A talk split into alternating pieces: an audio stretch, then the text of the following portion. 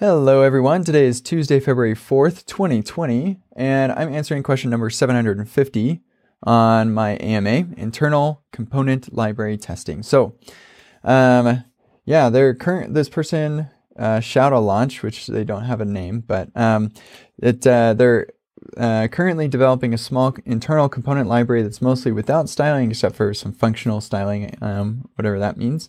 I guess, yeah, hover, I don't know.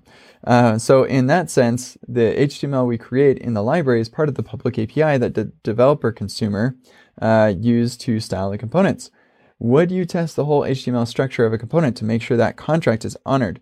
What I would do is I would document you probably have something in mind what you would want your what you expect people or how you expect people to style these components, and so the fact that you wrap this in a div or in a span or something, the fact that those are the elements you're using are probably not what you want people to be styling against.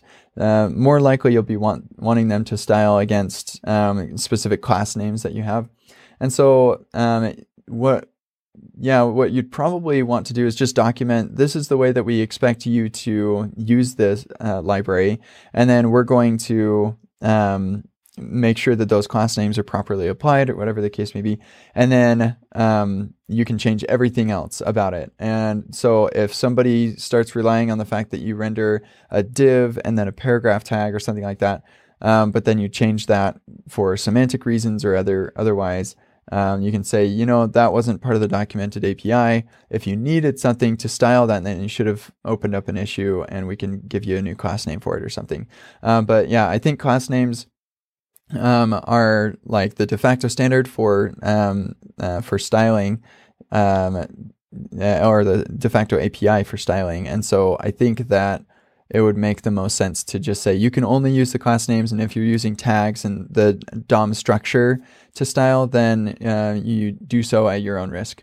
I realize that this question was asked months ago, so I hope that everything went okay, but hopefully this was helpful to other people as well. Have a wonderful day, and at least hopefully your day can be better than the day of the person who created the Iowa Caucus app. If you looked at the UI for those, it was clearly made by somebody who hasn't done much development.